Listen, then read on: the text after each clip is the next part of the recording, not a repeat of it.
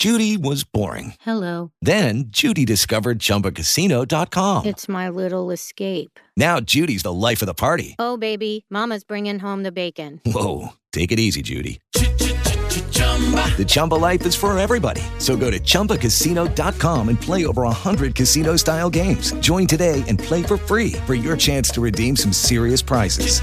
chumba ChumbaCasino.com. No purchase necessary. Void where prohibited by law. 18 plus terms and conditions apply. See website for details. Ciao a tutti e benvenuti a Mestole e Provette, un podcast enogastronomico che parla di scienza del cibo, stagionalità, curiosità sugli alimenti e falsi miti legati a questo mondo. Una lente di ingrandimento su tutto quello che viviamo e sperimentiamo ogni giorno senza vederlo. Io sono Giulia e oggi vi parlo del peperoncino. Vi siete mai chiesti come mai il piccante sia piccante? Ok, la domanda potrebbe sembrare strana, però effettivamente la sensazione che proviamo quando mangiamo un alimento piccante è davvero particolare. A cosa è dovuta? Oggi andremo a parlare di questo, oltre a diverse altre curiosità legate ai peperoncini. Innanzitutto mi preme raccontarvi una cosa. La sensazione del piccante può essere dovuta a diverse molecole. In effetti il peperoncino ne contiene alcune, ma ci sono altri alimenti che sono meno notoriamente piccanti, come per esempio l'aglio o la cipolla, ma anche il rafano, eh, hanno al loro interno delle sostanze che danno una sensazione simil piccante. Certo, nulla da togliere ovviamente al peperoncino che è il re del piccante, quindi oggi noi ci rimetteremo a parlare di lui. Ma perché non partire dall'inizio? Torniamo indietro. Da dove arriva il peperoncino? Certo, è strano farsi questa domanda perché ad oggi siamo abituati a poter usufruire di frutta e verdura e di tutti gli altri alimenti di cui vogliamo cibarci in ogni dove perché esiste l'importazione. Quindi sono domande strane, tutto sommato. Ma in realtà eh, gli alimenti hanno una loro origine e il peperoncino ne ha una specifica. Viene da un piccolo arbusto originario del Messico e tra l'altro viene coltivato da più di 7.000 anni in America centrale. Certo, ad oggi non ragioniamo più in questo modo. Tutti gli stati hanno il peperoncino, o meglio ce ne sono così tante varietà che ogni stato può vantare le proprie e anzi alcuni stati addirittura ci basano la propria cucina. Il viaggio del peperoncino attraverso la storia dell'umanità è veramente molto lungo, ma noi non abbiamo abbastanza tempo per raccontarlo tutto, quindi facciamo un salto e arriviamo ai giorni odierni. Sapete che attualmente i peperoncini sono la spezia più coltivata al mondo? Pensate che il 50% della produzione mondiale si concentra nelle province cinesi del Sichuan e di Hunan. Solo dopo viene il Messico, il paese natale della spezia. Una cosa che sicuramente è interessante dire è il fatto che il principale micronutriente del peperoncino è la vitamina C. Ora, noi non stiamo qui a fare trattati di nutrizione però questo sicuramente può interessare, visto che normalmente la vitamina C è legata e associata agli agrumi come il limone, il lime, l'arancia. Ma in realtà ci sono produttori di vitamina C anche più importanti in natura. Quando parlavo con i ragazzi del Festival delle Scoperte dell'idea di fare un podcast sul peperoncino, l'hanno accolta immediatamente perché anche loro si sono resi conto di quanto fosse interessante come, come prodotto del, della nostra cucina, delle nostre tradizioni, dei nostri sapori. E quindi ho colto la palla al balzo per proseguire questo percorso. Ma sapete chi ha portato il peperoncino oltreoceano? Leggenda vuole che sia stato Cristoforo Colombo, a seguito dei suoi viaggi nel Nuovo Mondo, prese un po' di semi di quello che lui pensava fosse un tipo particolare di peperone e li portò nel vecchio continente. Naturalmente tempo dopo capimmo che in realtà il genere a cui appartiene il peperoncino si chiama Capsicum e non è lo stesso dei peperoni. Peraltro il peperoncino fa parte della famiglia delle solanacee, che tra le altre comprende anche i pomodori e le patate. Delle 25 specie presenti in natura, soltanto 5 sono coltivate. A queste appartengono tantissime varietà e sono tutte quelle che, che, beh, che noi conosciamo, ma in realtà non le conosciamo tutte, ce ne sono veramente tantissime. Io durante le mie ricerche ho trovato delle cose veramente curiose. Tra l'altro anche le dimensioni variano moltissimo, i colori. Vi faccio un esempio. Il più piccolo si chiama Thai Dragon ha una piccolissima forma di proiettile ed è veramente minuscolo. ma arriviamo anche a peperoncini che hanno una misura fino a 30 cm di lunghezza, come il pepe di Cayenne. Insomma, il range è vario e peraltro anche i colori sono veramente molto diversi tra loro. Ci sono quelli verdi, quelli rossi, quelli arancioni, quelli giallissimi, quelli marroni, alcuni color melanzana e le intensità di piccante sono diverse a seconda del peperoncino. Tra l'altro non fatevi ingannare dal colore, perché più rosso non sempre vuol dire più piccante. Ma entriamo finalmente nel merito di tutto questo. Allora, diciamocelo, chi è il responsabile della piccantezza, eh? Chi è? Si faccia avanti! Ah, ecco l'imputato. Capsaicina, prego, si accomodi. Allora, chi è costei? Facciamo che parlerà il suo avvocato che per comodità sarò sempre io.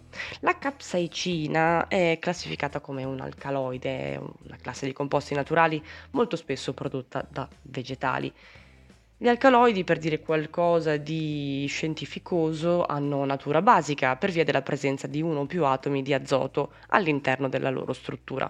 Questa molecola venne scoperta e isolata per la prima volta nel 1816, ma oltre alla capsaicina sono presenti anche altre sostanze colpevoli assieme ad essa eh, della piccantezza degli alimenti, per esempio la diidrocapsaicina, ma anche altri capsaicinoidi minori che collaborano sinergicamente per rendere il piccante beh, ancora più piccante.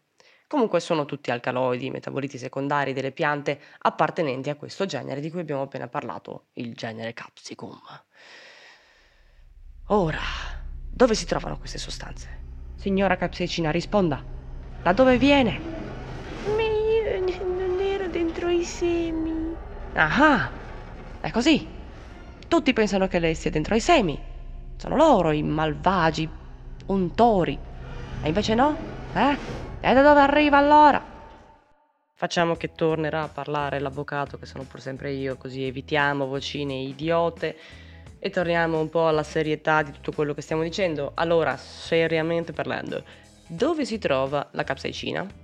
Normalmente si pensa sempre che sia all'interno dei semi, appunto. Invece non è proprio all'interno dei semi, lì praticamente non è presente. Si trova invece in quella che si chiama parete e nella placenta, che è colei che riveste le pareti interne dei peperoncini e diciamo avvolge, riveste i semi effettivamente. Quindi queste sono le zone in cui è più presente. Andiamo finalmente a parlare di come funziona la capsaicina? Cioè, seriamente, ok, ora parliamone. Perché quando io mi metto in bocca un boccone di qualcosa di piccante, sento la sensazione che noi tutti conosciamo? Ah, perché la capsaicina si lega ai recettori del bruciore. La sensazione di eccessivo calore credo sia bene introdurre questo argomento parlando dei recettori. All'interno del nostro corpo ci sono veramente tantissimi tipi di recettori diversi e alcuni, se opportunamente attivati, mandano segnali elettrici al nostro cervello, avvisandolo della presenza di uno stimolo. I recettori del piccante fanno parte di una più ampia famiglia di rilevatori del pericolo, anche detti nocicettori, che hanno svolto nel corso della nostra storia un ruolo da protettore, diciamo. Ci sono tanti stimoli esterni da cui dobbiamo tutelarci, infatti lo sappiamo molto bene, per esempio la sensazione di dolore quando prendiamo un colpo o ci tagliamo, ma anche le temperature molto alte o molto basse. Quindi i nocicettori ci aiutano in questo, sono coloro che ci fanno sentire il dolore o la repulsione verso qualcosa, in sostanza proteggendoci. Naturalmente all'interno delle cose da cui dobbiamo tutelarci ci sono anche tutte le sostanze velenose. Infatti eh, nel corso dell'evoluzione abbiamo imparato a evitare alimenti velenosi, come per esempio quelli che hanno un sapore molto amaro o acido. I nostri recettori ci suggeriscono di non mangiarlo. Ma tornando al peperoncino, il recettore a cui questa, ehm, a cui la capsaicina si lega è chiamato TRPV1 oppure VR1. Questo recettore fa parte dell'ampissima famiglia di recettori che prendono il nome di TRP e si dà il caso che reagiscano anche ad altri stimoli. Non solo quindi alla sostanza chimica capsaicina, ma anche ad altre cose come gli aumenti di temperatura, la presenza di sostanze acide e le tossine delle piante. Sono responsabili di veramente molte risposte cellulari diverse. La capsaicina ha azione infiammatoria perché eh, diciamo, la logica della pianta che produce il peperoncino è io produco capsaicina così mi proteggo e i mammiferi che hanno questo recettore non mi amano, cercano di scartarmi.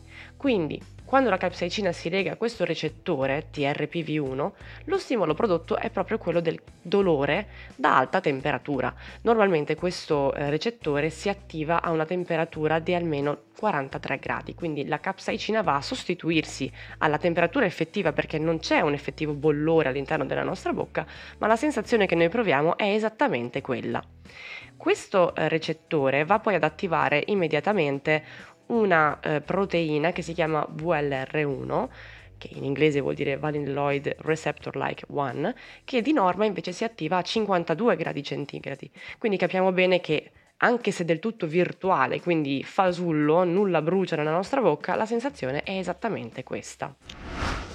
Ora che abbiamo capito come funziona la capsaicina all'interno del nostro corpo, ci chiederemo, ok, perfetto, però quindi io come faccio a limitare i danni quando ormai ho esagerato con il piccante, non me l'aspettavo e la mia bocca sta andando a fuoco? Bene, andiamo a considerare le caratteristiche chimiche di questa eh, molecola. In particolare, quello che ci interessa di più sapere è che la capsaicina è poco solubile in acqua, quindi bere acqua non allevierà assolutamente le nostre sofferenze. È invece al contrario liposolubile, quindi ha affinità con sostanze grasse che si legano alla capsaicina, formano un complesso e quindi poi vengono, eh, come dire, ingerite, tolte dall'ambiente buccale e quindi dai suoi recettori del dolore.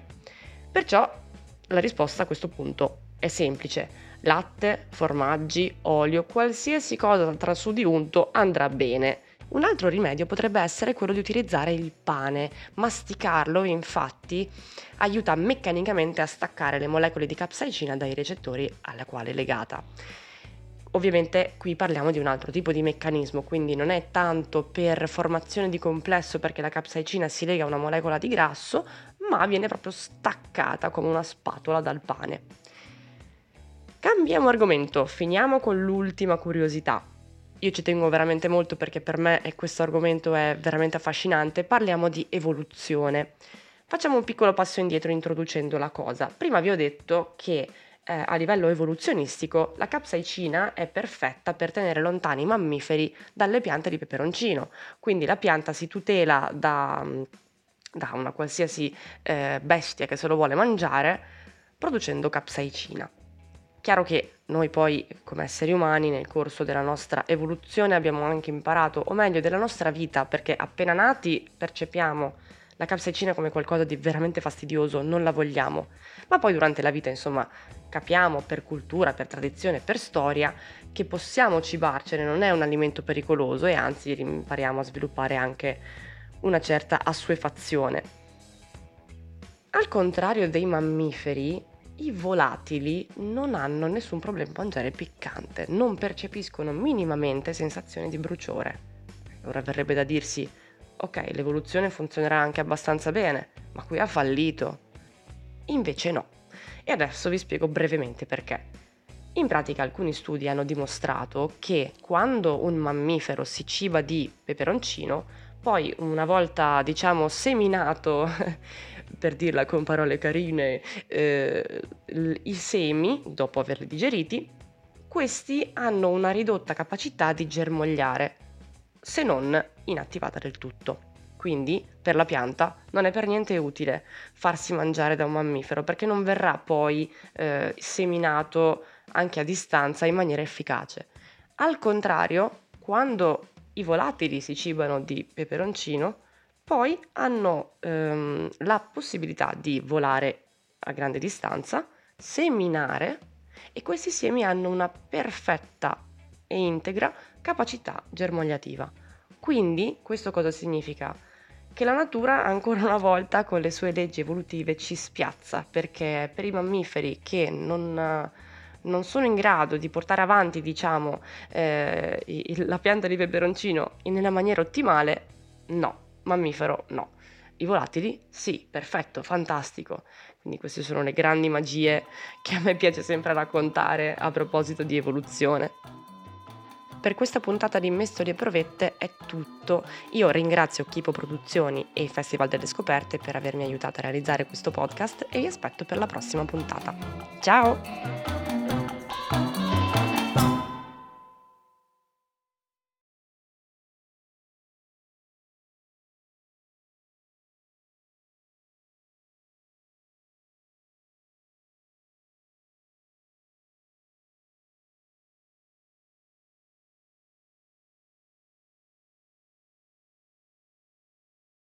Guys, it is Ryan. I'm not sure if you know this about me, but I'm a bit of a fun fanatic when I can. I like to work, but I like fun too. It's a thing. And now the truth is out there. I can tell you about my favorite place to have fun Chumba Casino. They have hundreds of social casino style games to choose from, with new games released each week. You can play for free anytime, anywhere and each day brings a new chance to collect daily bonuses. So join me in the fun. Sign up now at ChumbaCasino.com. No purchase necessary. VGW. Void were prohibited by law. See terms and conditions. 18 plus.